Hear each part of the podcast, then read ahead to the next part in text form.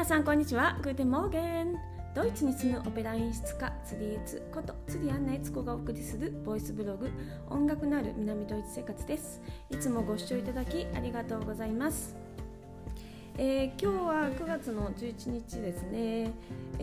ここのところ 1,2 週間天気が良かったんですけれども、今日から、雨曇りっていう風になっていて、本当にね雨が降ってですね、またどんよりしたドイツに戻ってしまいました。またね晴れるといいんですけどね、本当8月の上旬ねすごいずっと雨降ってて、なんかこうもう冬みたいだったんですけど、9月に入ってねまた持ち直して、あれもちょっと最後良いなと思ったらもうすぐにね雨になっちゃって、残念ですね。最近朝晩はねミュンヘンは結構冷えます、天気が良くて太陽が結構こうさんさんと降り注いでいてもですね、日陰に入るとやっぱり結構もう空気が冷たくてですね、朝晩は息も白いし、白いくなってびっくりしました。もうね紅葉が始まってます。ところどころですね、木がね赤くなったり黄色くなったりし始めて、桜の木とかは結構赤めになっちゃってるところもありますね。で枯れ葉がね結構落ちてきたりとかしてます。早いんですよねドイツはね。はい。今日はですねこうその土地と自分のね感覚っていうことをちょっとお話しようかなと思うんですけど、皆さんね留学をこれからしたいなって方とかね、いろいろこうねどこにしようかなとか考えると思うんですよ。でいろんなね理由があると思います。この学校があるからとか、この先生がいるとかいるからとか、それで全然 OK なんですけど、私はですねその土地と自分の相性っていうのがあると思ってるんですよ。でこの間私ねウィーンに行ったんですけど、ウィーンに降り立ってもうなんかこう降りて瞬間ですね、もうなんかこう駅のもうプラットフォームからですね、なんかこう空気が嬉しいみたいな、ここの空気を吸えることが嬉しいみたいな感じになるんですよ。別にですね駅が綺麗だからとかそういうことじゃなくて、なんかこうでなんかこう光がこうパーって周りに輝くというかな、勝手に自分の感じなんですけどっていう感じがするんですよね。でこうウィーンにいる時はですね、結構忙しいとかなんかこういろいろストレスもあるんです。それでもねなんかこう幸せっていう気に私はなるんです。これはですね実はですねウィーンにかれこれ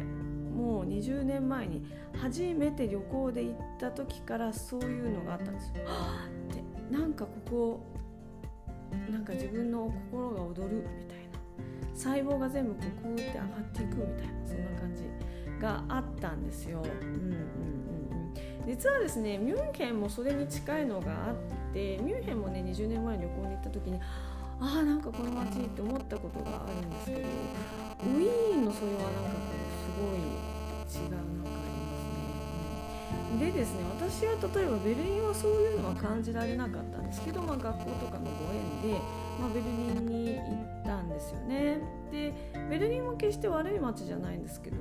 私はやっぱりなんかね息苦しいなっていう感じで、出ましたね。で私だけがそういうのを感じられるのかと思ったら、意外とですね留学仲間でそういうのを感じるって言ってる人がいてですね、やっぱりこうなんか年に行くとすごい幸せな気持ちになるんだよっていう人結構います。でも実際にそういう街にね住めるかっていうのもまたその現実的ないろんなもう少々問題があるのでね、住めない人もいると思うんですけど、私も現在ねウィーンはやっぱりこう一番心に躍る街なんですけど、住めてない状況なんですけどもね、そういう街ってすごい大切にしてほしいなと思います。だから旅行に行った時にね自分のこうなんかこう細胞がこうなんかなんかこの土地なんか知らないけどなんかすごい嬉しいみたいな、なんかそういうのってねあるところがあるんですよ。別になんかこう例えばこのお寺を見たからとかこの公園に行ったからとかなんかそういうのもあるんですけど、なんかそれ以前のもっとなんか超越したところでなんかこの街この辺りがっていうか、なんかこの年の空気感がなんか好きみたいなのがなんかね、あると思うんです。でもなんか本当にもうなんか自分の超主観的な感覚でしかないんですけれども、そういうのをね大切にして、そういうところに住めるとですね、やっぱりすっごい幸せになりますね。でまず友達でね、その気持ちを大切にして、どうしてもやっぱ私はあそこに住みたいと言って引っ越していって、もう本当に幸せに住んでる人を実は一人知ってます。で私もですね、ウィーンにねちょっと遊びに行って、いや本当にこの1週間幸せだわって、別になんか何があるわけじゃないんですけど、もうなんかこうそこに存在するだけで幸せだわみたいな気持ちに、なるんですよね、うん、なんでですかね、不思議ですね。なんか土地神様と気が合うんですかね、私なんかミュンヘンとウィーンは食べ物もそんなに違わないし、電車で4時間だし、自然とかも結構似てるし、ね、天候もそんなに違わないし、別にね同じなんですけど、なんか違うんですよね。ということですね、